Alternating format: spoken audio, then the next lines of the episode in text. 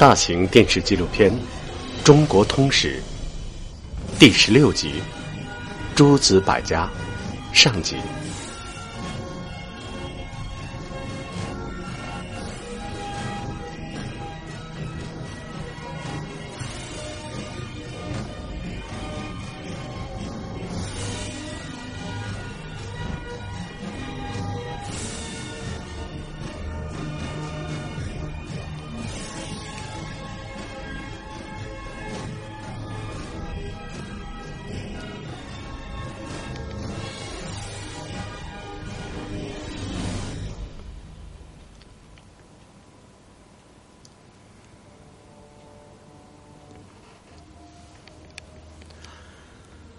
在人类文明的长河中，有一个时期至关重要。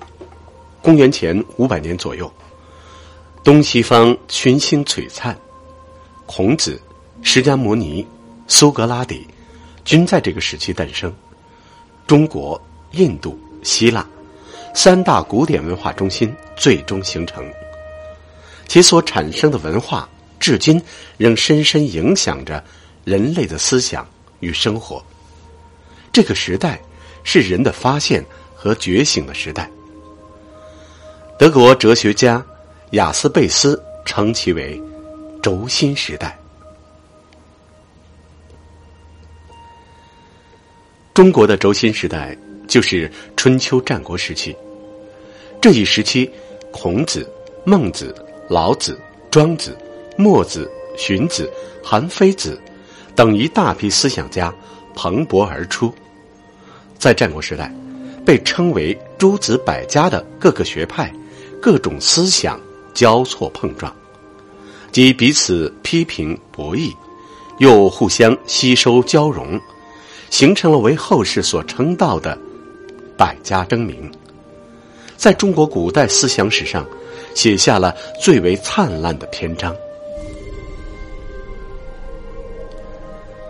这里是山东省。邹城市的孟庙，庙宇里正在进行的是成年加冠礼。在集体叩首之后，老者主持加冠仪式。少年加冠之后，便正式成年。千百年来，殿堂里的亚圣孟子，注目着无数后辈少年加冠成礼。孟子。是孔子的孙子子思的再传弟子，对儒家学说的创始人孔子推崇备至。孟子遗憾自己不能亲自聆听孔子的教诲，只能成为私塾弟子，但孟子却坚定的视自己为孔子直接的继承人。孟子发展了孔子关于人的学说。人之初，性本善。中国古代的启蒙教材《三字经》开头的这句话，就是孟子思想的基础。孟祥居老人是孟子七十四代孙，也是中华孟氏宗亲会的名誉会长。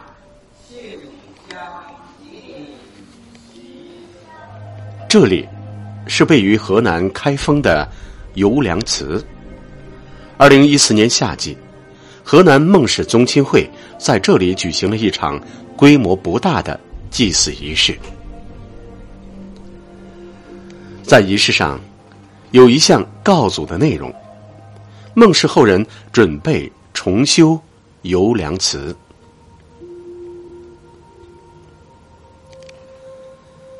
和孔子一样，孟子也带着他的弟子们周游列国。宣传他的仁政主张，但和孔子困厄陈蔡、惶惶如丧家之犬不同，孟子在各国都受到了统治者的厚待，享有丰厚的待遇。当年，孟子生平出游的第一件事，就是游梁说惠王。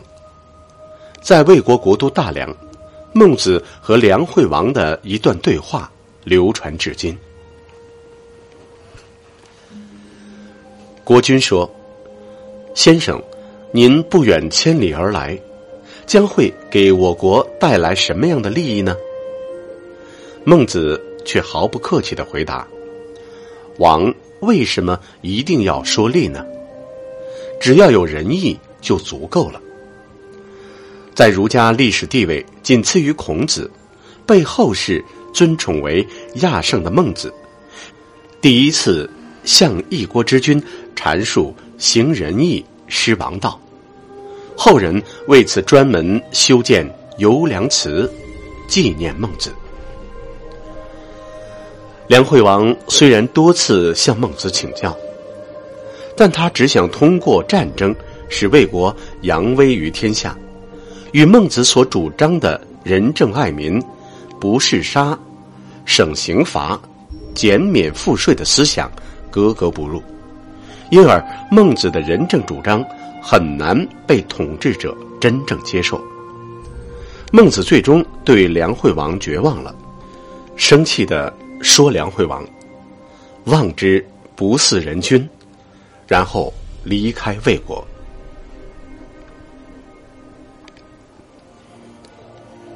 孟氏宗亲的祭典过后，游梁祠重归平静。世代在这里看守的孟氏后人。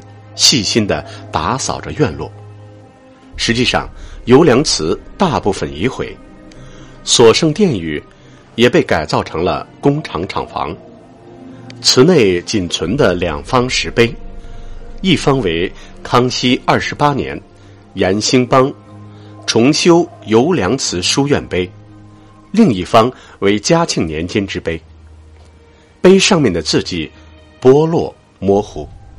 游梁祠的破落情形，仿佛就是当年盛世之下的孟子在宣讲仁义之说时的遭遇。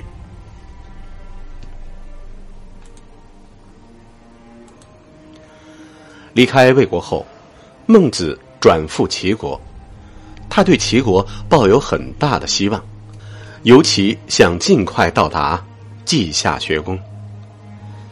周新时代的东方。有一所群贤聚集、思想之火无比璀璨的学术中心。它既是我国最早的官办大学，也是战国时期政治咨询和学术文化的交流中心。这里汇聚了当时最著名的学者，他们收徒讲学、交流辩论，各种思想交汇碰撞，成为诸子百家争鸣的。最重要的场所。韩伟东，山东省淄博市临淄区文物局局长。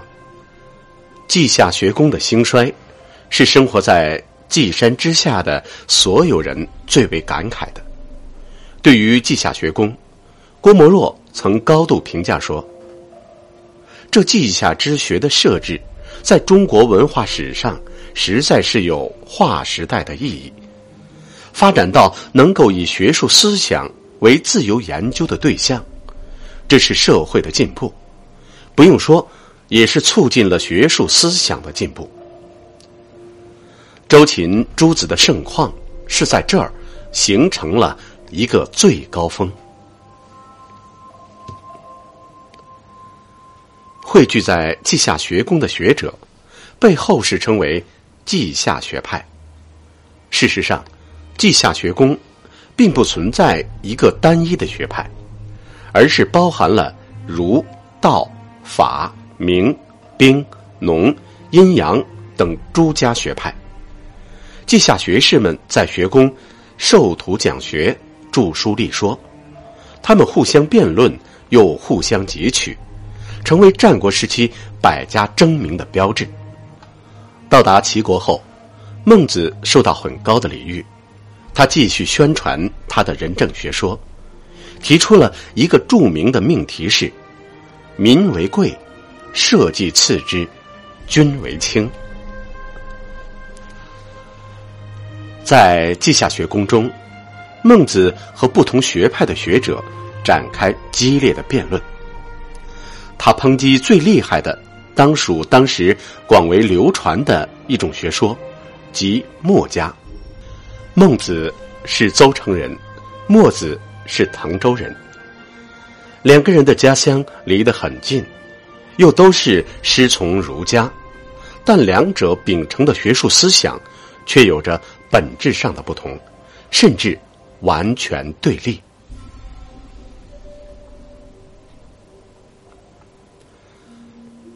这里是位于山东省滕州市的墨子纪念馆。